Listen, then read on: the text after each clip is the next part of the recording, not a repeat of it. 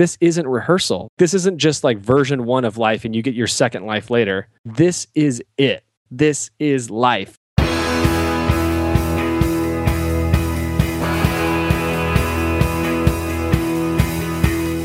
Welcome to The One You Feed. Throughout time, great thinkers have recognized the importance of the thoughts we have. Quotes like garbage in, garbage out, or you are what you think ring true. And yet, for many of us, our thoughts don't strengthen or empower us. We tend toward negativity, self-pity, jealousy, or fear. We see what we don't have instead of what we do. We think things that hold us back and dampen our spirit. But it's not just about thinking. Our actions matter. It takes conscious, consistent, and creative effort to make a life worth living. This podcast is about how other people keep themselves moving in the right direction. How they feed their good wolf.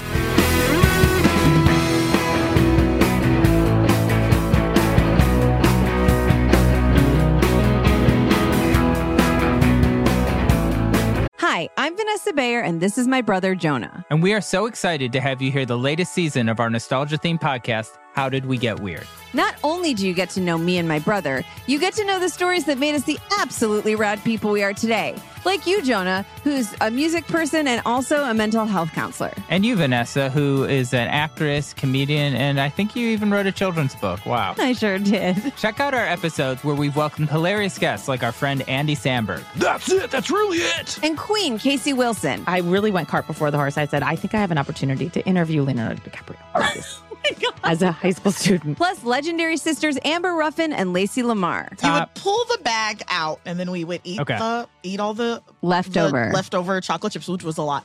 Then you'd roll the oh, barrel up so to fun. up the hill. And then one of us would get inside the barrel and they'd push you down. And we've also had on amazing guests like Mike the Miz, Jason Isbell, Carrie Brownstein and Corin Tucker of Slater-Kinney, and many more. And you do not want to miss out on our funny segments like Change dot dork. Change dot dork. And congratulations, you played yourself. Congratulations, you played yourself. Listen to our podcast, How Did We Get Weird, on the iHeartRadio app, Apple Podcasts, or wherever you get your podcasts. Thanks for joining us. Our guest today is Dale Partridge, a serial entrepreneur and C E O co-founder of Sevenly dot org and Startup Camp dot com. In less than two years, Sevenly has given over two point seven million dollars in donations to charities across the globe. Dale is best known for his expertise in branding, marketing, and social media. He started his first company while still a teenager and has partnered and launched a few successful organizations since. His mission is to lead a generation toward generosity. Dale has been featured in various business publications, including the cover of Entrepreneur Magazine, I N C Magazine Mashable, M S N Money, Forbes, and the Los Angeles Times. His personal mission is to lead a generation toward generosity and empower business leaders through the philosophy that people matter. His latest book is called People Over Profit. Here's the interview. Hi, Dale. Welcome to the show. Dude, super excited to be here, my friend. I'm very happy to have you on. We've uh, had a little challenge scheduling this, and uh, you've got a lot of, uh, we share some people in common who all highly recommended me having you on, so I'm glad that we're finally getting to do this. Thanks, man. Yeah, I think we're, you know, for anybody that's listening, we're recording this on a Sunday night, so we're, like, that's how that's how dedicated we are um, to this to this show tonight. Yep, yep, Sunday night, nine p.m. So our show is uh, called The One You Feed, and it's based on the parable of two wolves, where there's a grandfather who's talking with his grandson, and he says, in life there are two wolves inside of us that are always at battle. One is a good wolf, which represents things like kindness and bravery and love, and the other is a bad wolf, which represents things like greed and hatred and fear.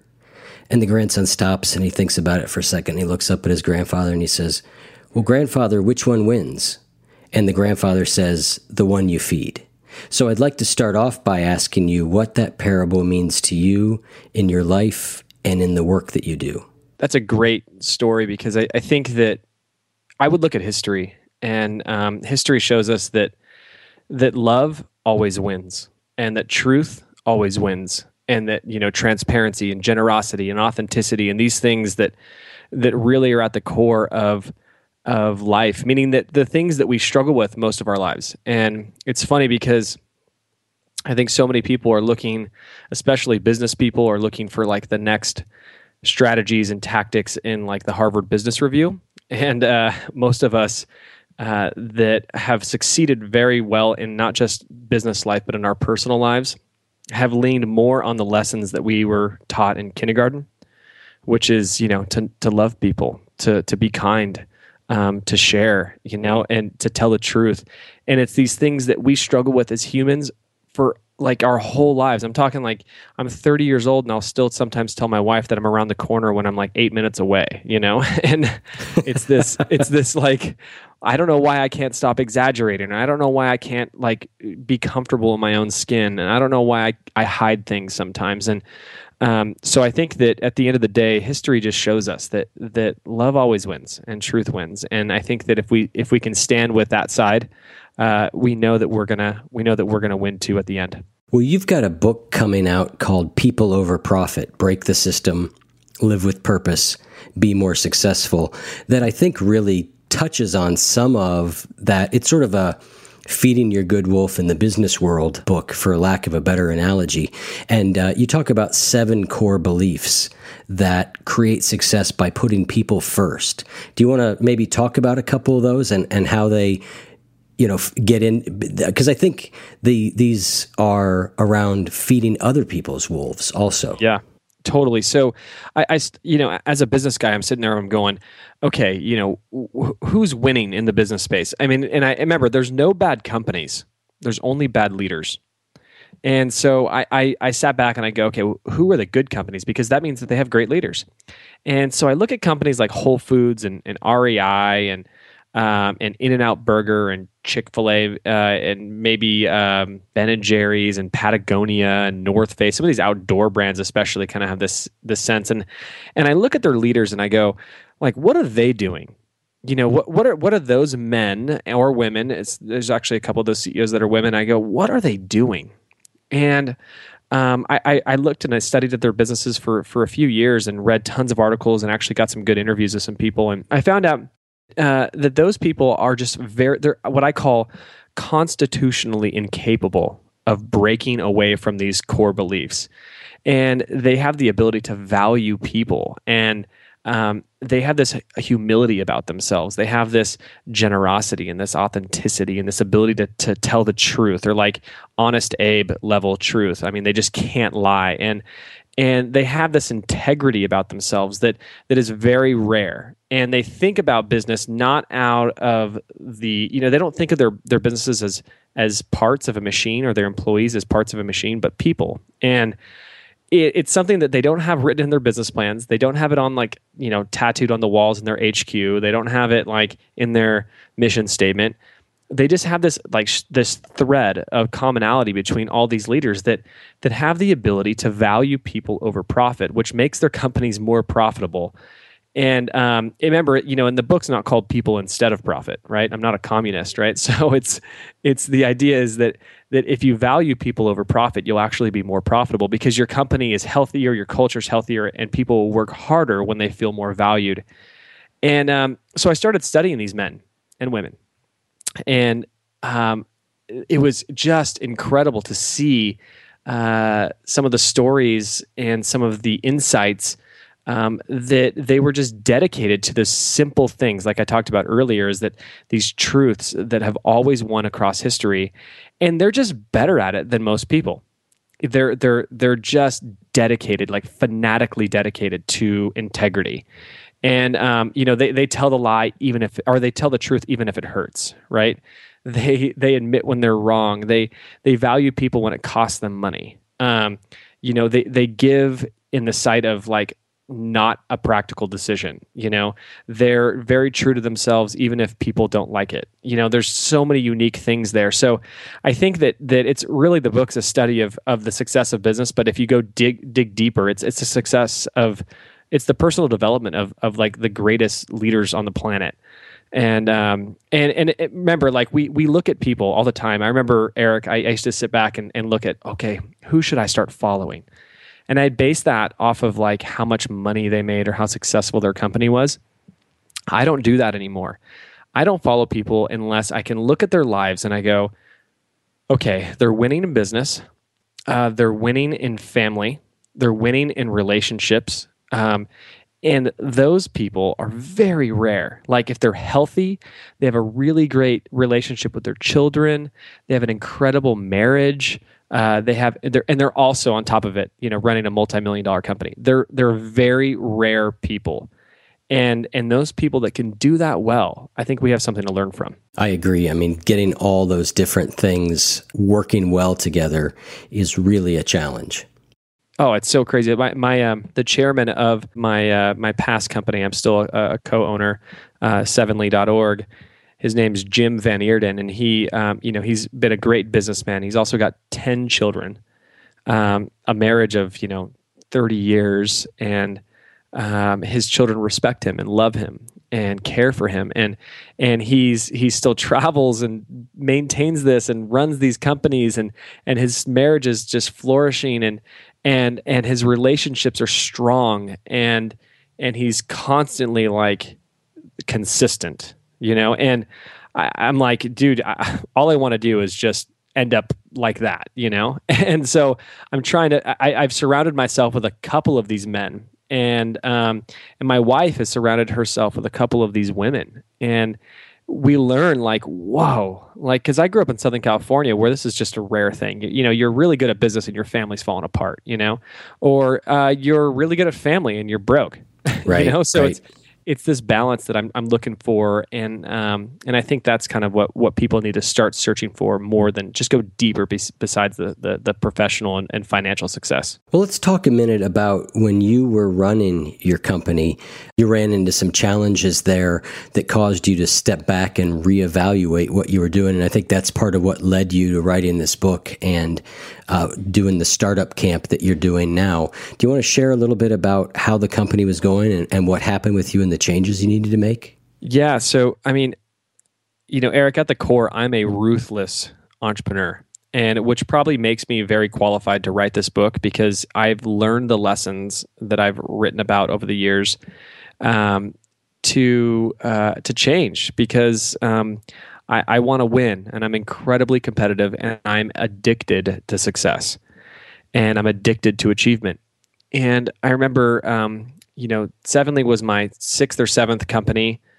Uh, we, you know, I had started multiple things by the time I was twenty-six years old, and and made, uh, you know, a few million dollars. I'd, I'd I had some really great success, and and um, I started Sevenly, and it was a great experience to blend purpose and profit. I was like, oh my gosh, this is it! Like, this is what I really want. That's what I thought, right? I was like, this is what I really want, like to to change the world. And we raised, you know, four point. Two million dollars now in seven dollar donations, and I, I mean, literally, on, when I look back at it, I go, man, like the money that we've given to charity, there's quite literally people that probably wouldn't be alive if we hadn't started the company. And and I always ask myself the question, like, I go, what if we didn't? You know, like for for those of you that are dreaming out there that have dreams, I'll tell you this from personal experience: you have no idea the impact of the dream that you might have on someone else. So.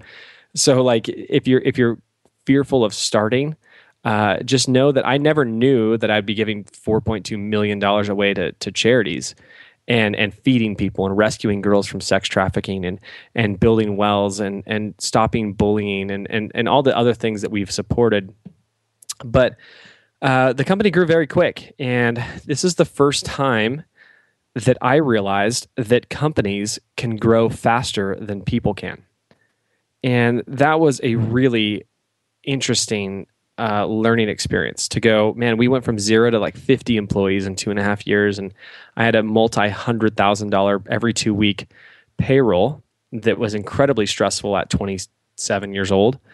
And um, and I had people that worked for me that were forty and that had kids and a wife. And and I'm thinking, gosh, like uh, what a un- what a unique Uh, experience this was, and I, I grew a lot. I mean, I read more books than I probably have ever done in my whole life. I mean, I, I spent so much mentorship with with different um, people, and and went through coaching courses, and and um, you know what? I just couldn't keep up, and I realized also that that I'm a creative entrepreneur. I'm, I I love the vision, and and I needed to staff my weaknesses because I, I couldn't operate. I was not an operator. And I, you, you give me ten to fifteen employees and like I'm in, like I could totally run that. But when it starts getting to the point where you walk in your office and there's people that are working there that you didn't hire and you have no idea who they are, it's it's a weird thing because you go, man, like this thing's so much bigger than me now. And that was hard for me. And and I remember wanting so badly to be the San Francisco V C, like like raising multi-millions of dollars and being on the covers of magazines and like turning into this like prodigy entrepreneur. And I had all the characteristics for it, but the ability to stay sane while doing it. And um, one of my favorite quotes is, do you remember who you were before the world taught you who you should be? And uh, I didn't. I literally didn't. I, I, I was so focused on like achieving this success that uh, I didn't care. And I put my fi- my family, myself at the back burner for a long time. And Um, I remember I got to a point where I just started having anxiety. Like I just couldn't handle the stress and the pressure, and I didn't want to tell anybody. Like it would, it would show weakness in my investors. It would show weakness to my staff, and and so I just like stuffed it down. And I was like panicking all the time, and like walking out, and like I I literally be in a meeting, and then I would jump out and like run into a closet, and like and like take deep breaths, and like try to like like get my composure back, and and um. And, you know, being a C E O is a real deal. Like a C E O of a, of a seriously large company, like anything over ten, fifteen employees, is it's a really hard stress. And I started having insomnia even like, um, and I still fought through it. I mean, I was still working hard. Like it, that's the, that's the crazy thing is that I was still running the company. I wasn't just like bailing, you know? And, um, uh, you know, insomnia and, and, and anxiety and panic attacks. And, and I, I uh, I actually remember my wife started having them at the same time. So we were both going through this. This is craziness. I remember a time that I was sitting on the bed with her and she was having a panic attack, or she just finished having a panic attack, and she was f- so frustrated with them that she was like suicidal thought thinking. Like she was, she was so, I couldn't leave her alone. Like I had to literally take her to work with me every day. And And I remember like fighting off my own anxiety at the same time, coaching her through the, you know, coaching her through what, like why she should live. I mean, it was, it was incredibly brutal. And, um, and we, we said, hey, it's time to change. And, um, among a lot of other variables in the situation, I said, hey, you know, I think maybe it's getting close for me to, to step down as C E O. And my, I think my, my, partners and stuff were kind of ready for it as well. They're probably thinking like, Dale, you, you kind of need a break. And so uh, I stepped down, and um, after about two and a half years of running the company, and my wife and I, we just made a ton of changes. I mean, like we made changes. And like, this is the thing is that we also had the blessing of being able to make the change, right? Like, because a lot of people don't have the ability, they don't have the money, they don't have the, the, the, the resources to like make changes. And, um, we actually bought, uh, we sold our, our house uh, that like forced us to drive in traffic everywhere. And um, we we bought a house in the mountains um, outside of L A. And then we, like in the mountains, like six thousand foot elevation, like little cabin. And then we uh, we rented a little house at the beach, and we split our time between the two of them. So we got, re- you know, got some more peace and quiet. We we started exercising. We, we started... Um, getting back into our faith a little bit. We we started eating healthier. Um, we started, uh, uh, you know, uh, reducing our commitments um, to people, and and and just try to to figure out, okay, we got to serve ourselves, because I think as people that we don't always remember that we have needs also, especially as leaders. If you're a leader and you're listening, um, oftentimes we we are serving. We're I, I, I'm like. My life is so good is what I'm thinking, that like, I don't need anything. You know, I'm the C E O, and I mean, I, I'm, I'm successful. I'm, I'm, I have a good amount of wealth, and, and I'm so, you know, I have this great wife and this house and all these things. Like I'm thinking the last thing I want to do is, is tell anybody that I need something. Mm-hmm. That's a massive mistake. Um, because it doesn't matter who you are. I don't care how successful you are. Like you still need you still sometimes be able to go, you know, I, I need you to tell me that it's going to be okay. Like, I need you to tell me that you love me. Like, I need you to tell me that even if I screw up, you're still going to love me. You know, you're still going to be my friend, um, whether I'm not the C E O here. And I think enough of that as leaders, when you go, you know, hey man, if you fail, like I'm still going to like you.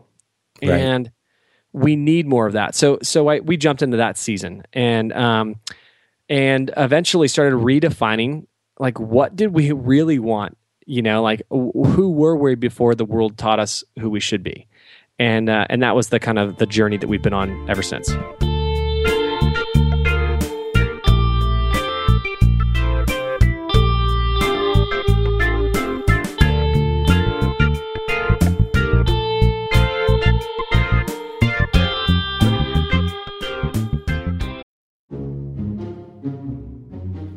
What does optimism look like? I'm on a quest to find the people who inspire us to dream more and do more. I'm Simon Sinek, and I host a podcast called A Bit of Optimism. I talk to all sorts of people, from the chairman of the Joint Chiefs of Staff to a hairdresser on Instagram who gives out free haircuts to the homeless, from the C E Os of the world's largest companies to the comedy writer who visited the wreckage of the Titanic. I love talking to leaders, artists, authors, and eccentrics about life, leadership, purpose, mental fitness, human skills, high performance, and other curious things. It leaves me feeling wiser, more inspired, and, well, more optimistic. Because after all, this is a bit of optimism. The world is full of magic and wonder, if you know where to look for it. Listen to A Bit of Optimism on the iHeartRadio app, Apple Podcasts, or wherever you get your podcasts. Attention all you twenty-somethings out there. Are you tired of pretending like you have it all figured out? Well, guess what? You're not alone. Get ready to embrace the chaos with the premiere of the fourth season of Crying in Public. Join me, your host, Sydney Winter, as I take the mic solo for the very first time. I'm here to share the good, the bad, and the downright awkward of navigating this crazy thing we call girlhood. Consider this your go-to guide for surviving your twenties with style and grace. Well, for the most part. From dissecting mysteries of modern dating to surviving and thriving in the daily grind of adulting, Crying in Public covers it all. And then some. So grab your headphones, because we're about to get real, raw, and a little ridiculous. And let's face it, life's too short to pretend like we've got it all together. It's time to embrace the chaos. So don't miss out on the laughs, the tears, and the inevitable existential crisis. Listen to the new season of Crying in Public on the iHeartRadio app, Apple Podcasts, or wherever you get your podcasts. How has the anxiety and insomnia been for you as you've made those changes? Nothing changes fast, right? So the way I've learned about it is that, um, and I've struggled with anxiety at various levels for ten years now. Um, when you start getting anxious, it's because of the things you were doing weeks ago, right? So like, you know, it's the pressure that's been building up for weeks to months. And that's your, you know, that's, that's like what I, what I say is like, it's God's way of saying like, this is your breaking point, like chill out. And um, the problem is, is that most people can't chill out, right? Like they got to go to work the next morning, right? You know, and and so what do they do? They take drugs. And my wife and I just decided like we're we're going to do this without drugs. I mean, I'm not like I'm not um, you know, shaming anybody that has taken them, but we wanted to do it without drugs. We we didn't want to get on anti-anxiety medicines or or um, you know, sleep medicines or different things, because uh, you get really dependent on that stuff, you know. And I think that it changes a lot of the way you are, but you have to do it sometimes because, you know, that that's just the only way. And um, so we we uh, we started noticing that, you know, even if we stop and start calming down now, it's not going to, like, we're still going to be anxious. Like it's going to take, it's going to take a few weeks to months to like start letting that calmness catch up with us. So we had to be patient in that. And um, and we started making progress, man. Like it was great. We started like, wow, we started having our lives back again and our thoughts back again. And and um, and I had to start replacing lies with truth. And um, I think that a lot of the lies, and we worry, you know, like there's, you know, um, uh, I mean, I'm a Christian guy, but you know, whether you're a Christian or not, I think the idea is that there's there's a there's a quote in the scriptures that says, Um, you know, what is worrying going to do to add a single minute to your life? Right. You know, it doesn't do anything, right? Like worrying is like, at the end of the day, it's, there's just no, there's no point of it. I mean, sure, there's there's there's an importance if you actually have something that's like urgent and you need to go to it. But most of the worrying we do, the ninety-five percent of the worrying we do, is just it's just worthless. Right. So I stopped worrying, and um, and and my wife and I kind of just came out of the hole, and uh, and we said we're never going to go back, and so we had to define what does that look like, and I mean. In the book, uh, in People Over Profit, I talk a little bit about our story and, and, and that process and, and, and how it relates to work. Um, because I think that people think that, you know, the, the most dangerous person in the world is the guy that goes, hey, man, dude, it's not personal. It's just business. And I'm like, no, no, everything is personal. Uh, you're you're you're a dangerous person, the person that says that, right? And um, so I, I I I looked at People Over Profit and the book as this like... This is the the result uh, of my internal change, and and how you can kind of create companies that are really who you are. Um, so yeah, so now I'm on this journey of of uh, instead of having big companies, I want to do the um, highest amount of revenue, least amount of employees, and be able to live anywhere I want. Um, so uh, those are the rules that we put in. So we wanted to have. Um, you know, an online membership business was the the business for us. And we had to think about that. And we go, so we started a business called Startup Camp dot com, where um, I would actually created a twelve-month curriculum on teaching people how to start a business, you know, from start to finish. And uh, it's been great. And it's it's been it's been still incredibly difficult and stressful, but not nearly as stressful because it's more me. You know, it's more me and and uh, you know, it's we have we have two employees. Um, you know, we have uh, three hundred and something members now, and uh, paying ninety-nine dollars a month. And uh, the the the result of this of this company that actually fits with who we are is so much better. We're so much happier. And so, businessmen and women out there, leaders, you know, don't just chase something because it makes money. Don't just chase something because you can be successful from it. Um, chase something that is actually you. And also successful, and can make you money. Because I'll tell you what, I, I've made I've made lots of money, and at the end of the day, I would rather be making a little bit of money and, and happy than making a ton of money and where I was. Um, so that that's been my my theory is it's just somewhere where you love who you are, because this this isn't rehearsal, right? I mean, Eric, you know this. Like this isn't rehearsal. Like you're not like this isn't just like version one of life, and you get your second life later.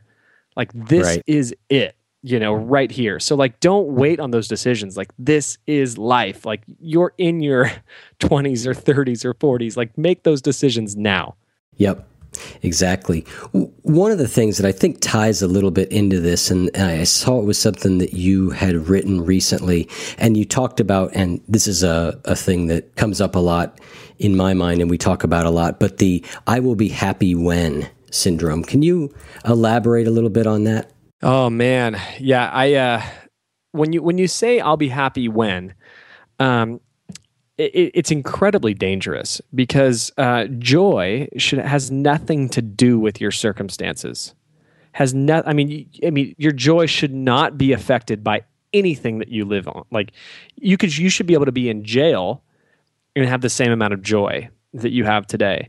And that's a harsh statement in a, in a very, you know, extreme, uh, you know, circumstance. But what I'm saying is that that um, joy comes from from like a heart of of contentment. It comes from looking at your life and, and gratefulness and and gratitude and and so I I um I often tell people just just you know. When you go to bed every day, just like look at the things of your life, like you're healthy. Like there's so many, and maybe this helped me a lot because of Sevenly. I got a chance to see some of the most unfortunate people in the world. And so uh, we live in the covetousness era, right? Like where you're just like co- constantly coveting like other people's stuff. And I do it too. Like it's, you know, I look at someone's life and I'm like, dang, man, like look at their life. Like, you know, he's got so much freedom and look, he's he made the cover. He got a New York Times bestseller. Like, oh, like I want that, you know? And um, that's, I mean, our social media feeds are the highlight reels of our life. It's like we almost do it to make people jealous, right? Like, like we put this this picture out and they're like, oh man, people are going to like this photo because they're going to like, they're going to want my life, man. They're going to want my life. And we love it. We we get a, you know, eight hundred likes in that photo and they go, yeah, man, those people are jealous that they're not me, you know? It's really sick. And um, so, uh, yeah, I think that you know, money is never going to make us happy. I mean, sure, there's that there's that documentary Happy, right, that talks about, like, you know, money makes you happy until, you know, about fifty thousand dollars a year, you know, and once you have enough to like cover your basic needs, money makes no difference on happiness. But if you if you if you're you're making twelve thousand dollars a year and you need to make forty, you know, you're you're pretty unhappy because you don't have enough money. Right. But once you get there, uh, you're you're definitely uh, happy enough. So I mean, I'll tell you, you know, we we've been able to make um, you know, hundreds of thousands of dollars a year. And uh, I, I've listened to the lie before that that money, making more money is going to make me happier. And and it, my wife comes up to me and tells me, she goes, you know, I uh, just want to let you know, Dale, um, you know, you don't need to work more. like, like, I, like I'm okay. Like you don't like. I know you're you're hustling, Dale. Like I know you're hustling. I know you're doing the next thing, but like you're doing it for you. You're not for me. You know, like I just want you to know that. And I, I, I remember her saying that to me. And I'm thinking, like, like she's happy. Like if we made sixty thousand dollars a year, like has not, her love for me has nothing to do with how much money we make, and her love for our life has nothing to do with that either.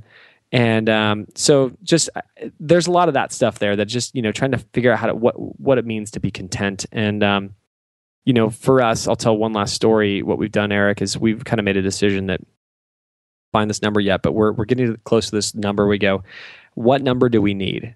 And because every time we get to a number, I mean, we go, oh, you know, two hundred thousand, you know, I, I think that we actually need more. So three hundred thousand, oh, I think we need more. And dude, that is a dangerous road, my friend, because the people that get up to a million, they go, oh, we just need a little bit more. Like you don't need more. Yeah, it never ends if you're in that never- mindset. It never ends. So we're trying to figure out that number for our family where we go, hey, you know what? Any money pa- that we make this year past this number, we're either going to give it away or we're going to put it in a foundation for our children. That's it. And um, because there is a there is safety in that. Uh, if you can, if you're open enough or um, mature enough to to listen to that message, there's safety in that. And Um, and you need to define that number for your family. I think it'd be a good exercise for, for a lot of people. That mindset of I'll be happy when is that the core problem with it is that it never ends. It's always the next thing. At least that's been my experience, is that I think that this is the thing that will make me happy. And I get there and I don't feel happier. And instead of questioning the entire mindset, I just think, oh, well, it wasn't that thing. It must surely be the next thing on the road. And it's, it's insidious. We have to remember, like, at the end of the day, right? We're we're gonna we're gonna die, and we're gonna sit there at, you know. This is one thing I always tell people. You know, the average age, blended men and women, is about eighty years old today. So, you know, I'm thirty, so I got fifty years left, right? This is that's it. You know, Eric, how old are you? Forty-four. Forty-four, right? So, so you got potentially thirty-five years left, right? Yep. And And you think about that and you go, no one on their deathbed, because you, there's tons of research projects and studies that goes, um, they go, you know, uh, what would you have done more? And nobody says, I, I would have worked more. You know, um, you know, one of my favorite quotes is, you, you don't get too busy making a living that you forget to make a life. And yeah, so it's it's the relationships that count. And and I, I really hammer on that part in the book. I talk about like, like relationships are the the things that matter. That's why we're choosing people over profit, because at the end of the day, sure, you built a great company, but everybody hates you. Um, there's nothing valuable about it. There's no legacy, and and um and, and or you were so busy that you forgot to make friends. You know, you're so busy, and sure, there's I'm all about having a season of busyness. Like you might have a six month, like I'm writing this book and then getting it marketed and putting it out there. I'm way busier than I than I like to be. But once we're done with this, I'm going to take a big break and I'm not going to be busy for another year. And um, so it, we got to do that, because at the end of the day, like the relationships that we make are really the only things that matter. Um, and it's the, it's the only influence that, that those people are going to have on their children and their children and their children. So, so like just focusing on the things that really matter, because money's important, but it's, it's, it's not any, it's not everything. Right. It is certainly not. But boy, is it! Boy, are we culturally uh, taught something different, and that that idea that it is money runs so deep. Oh, and, and fame and influence and um and things, you know. Um, I watched this video today on YouTube of this couple. Uh, I follow somebody that took photos of this couple, and they're like a young model couple. They both have like a million followers on their Instagram account. And they're both incredibly good looking, and they did these videos of like they travel somewhere and they have this like they're in helicopters and skydiving together and then like snowboarding and then like doing all these crazy things. And it's got like three million views on this video.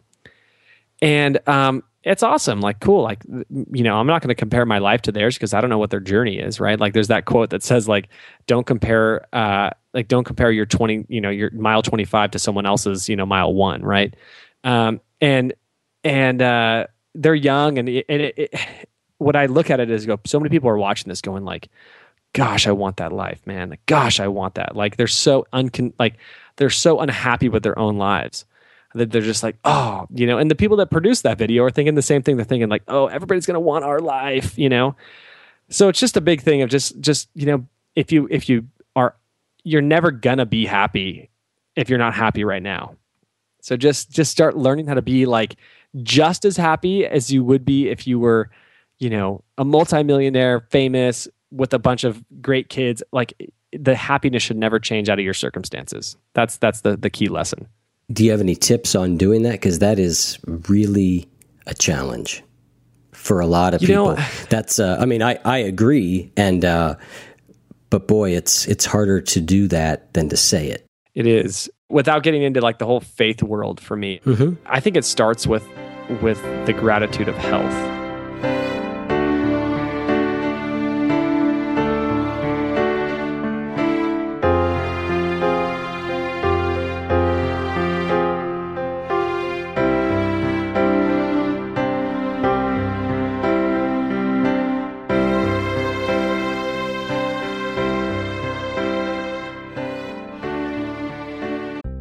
Attention all you twenty-somethings out there.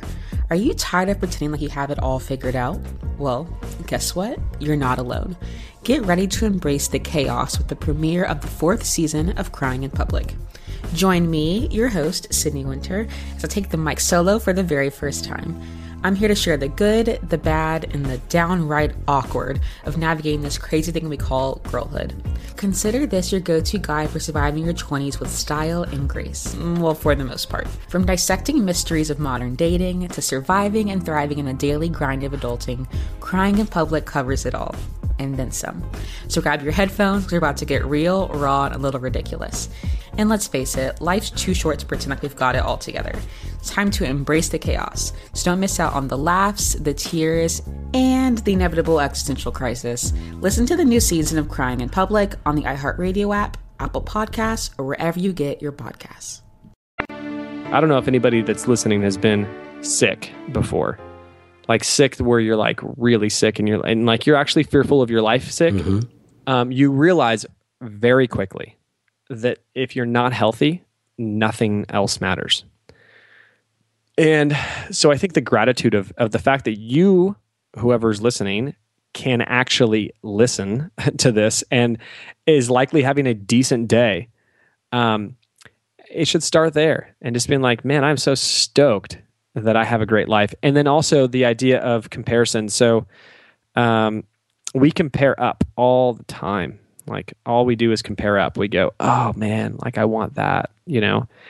Um, I started comparing down um, and that really helped me. So if you haven't gone to a developing country, uh, that's a great investment for your life. And um, getting a chance to, you get to see people that live in like little huts with like definitely disease-ridden things all around them with, you know, incredibly difficult situations that are happier than you. And it's so stinking frustrating because you go, how is this person who is completely upside down um, happier than me? And you realize how broken you are. And so if you're going to invest in certain things, you know, you're gonna, you're thinking about traveling. You're like, oh, I'm going to go to Europe and check things out. Like, Europe's going to be fun, but I'll tell you, if you want to do something that's actually going to make your life grow and change and be different, um, compare down. Go go somewhere that makes you feel very uncomfortable and almost fearful, and you see the people and you realize how happy they are, and, and you realize that that um, you got a disease you need to cure. So comparing down and and is a is a is a good good little trick that I've uh, I've learned to do. We all sort of move through one thing, and then the next challenge faces us.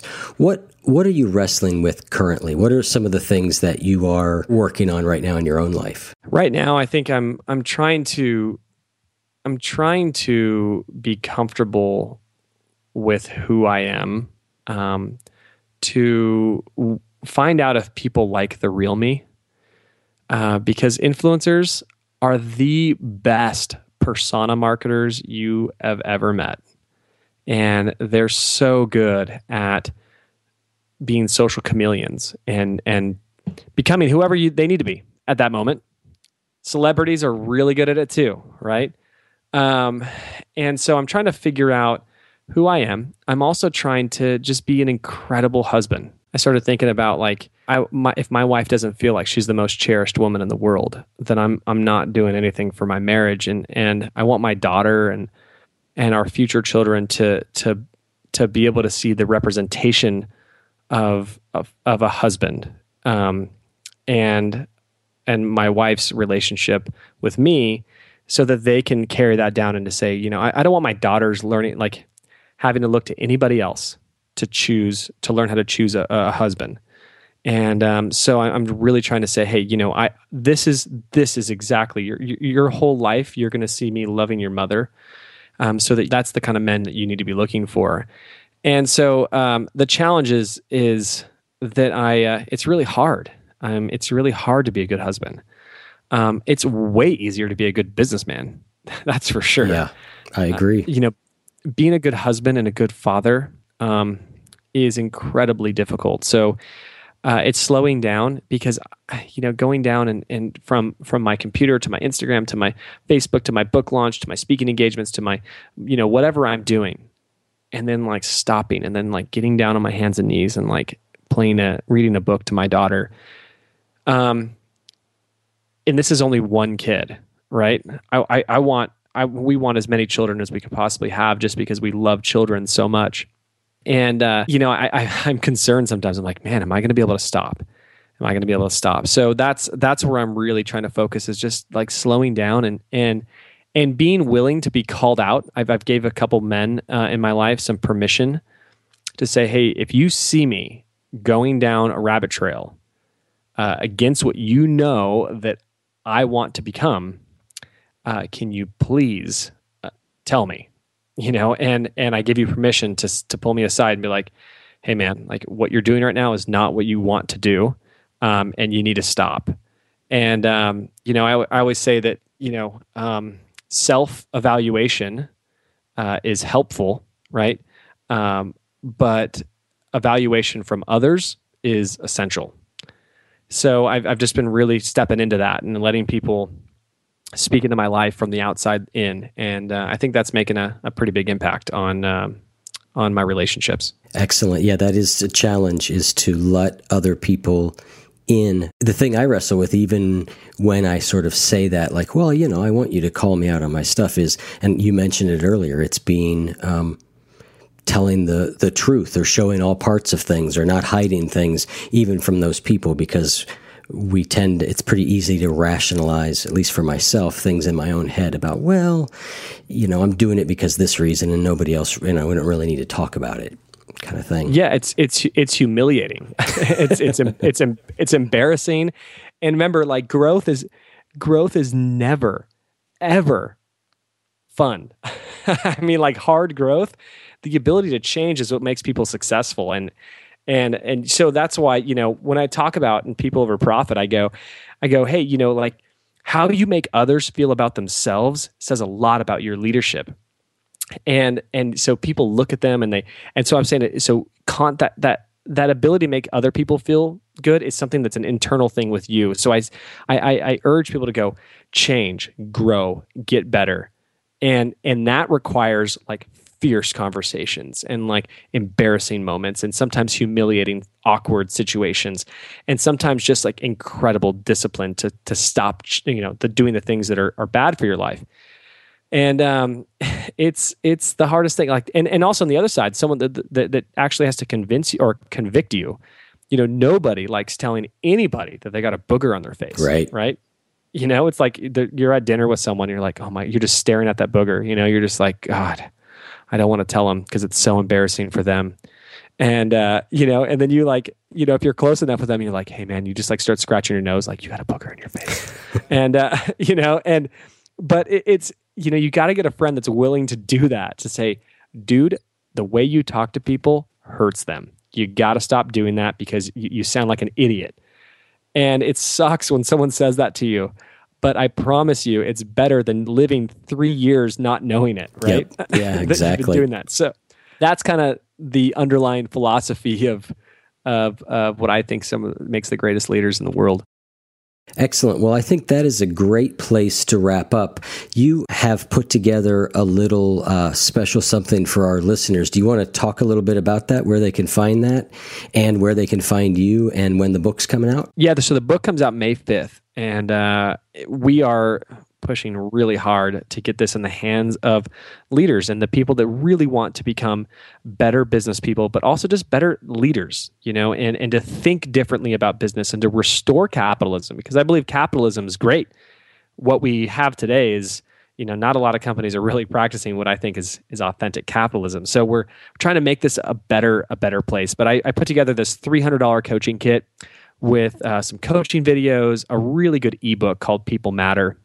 And uh, it's about, uh, you know, leadership in business um, and for self-starters, entrepreneurs, dreamers, those kind of folks.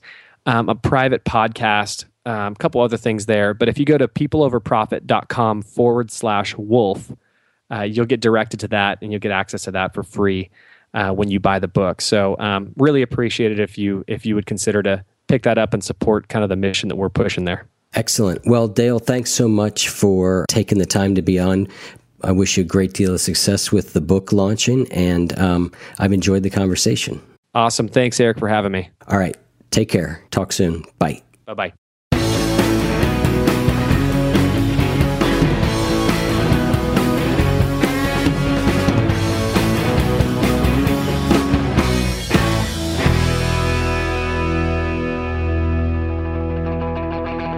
You can learn more about this podcast and Dale Partridge at one you feed dot net slash Dale.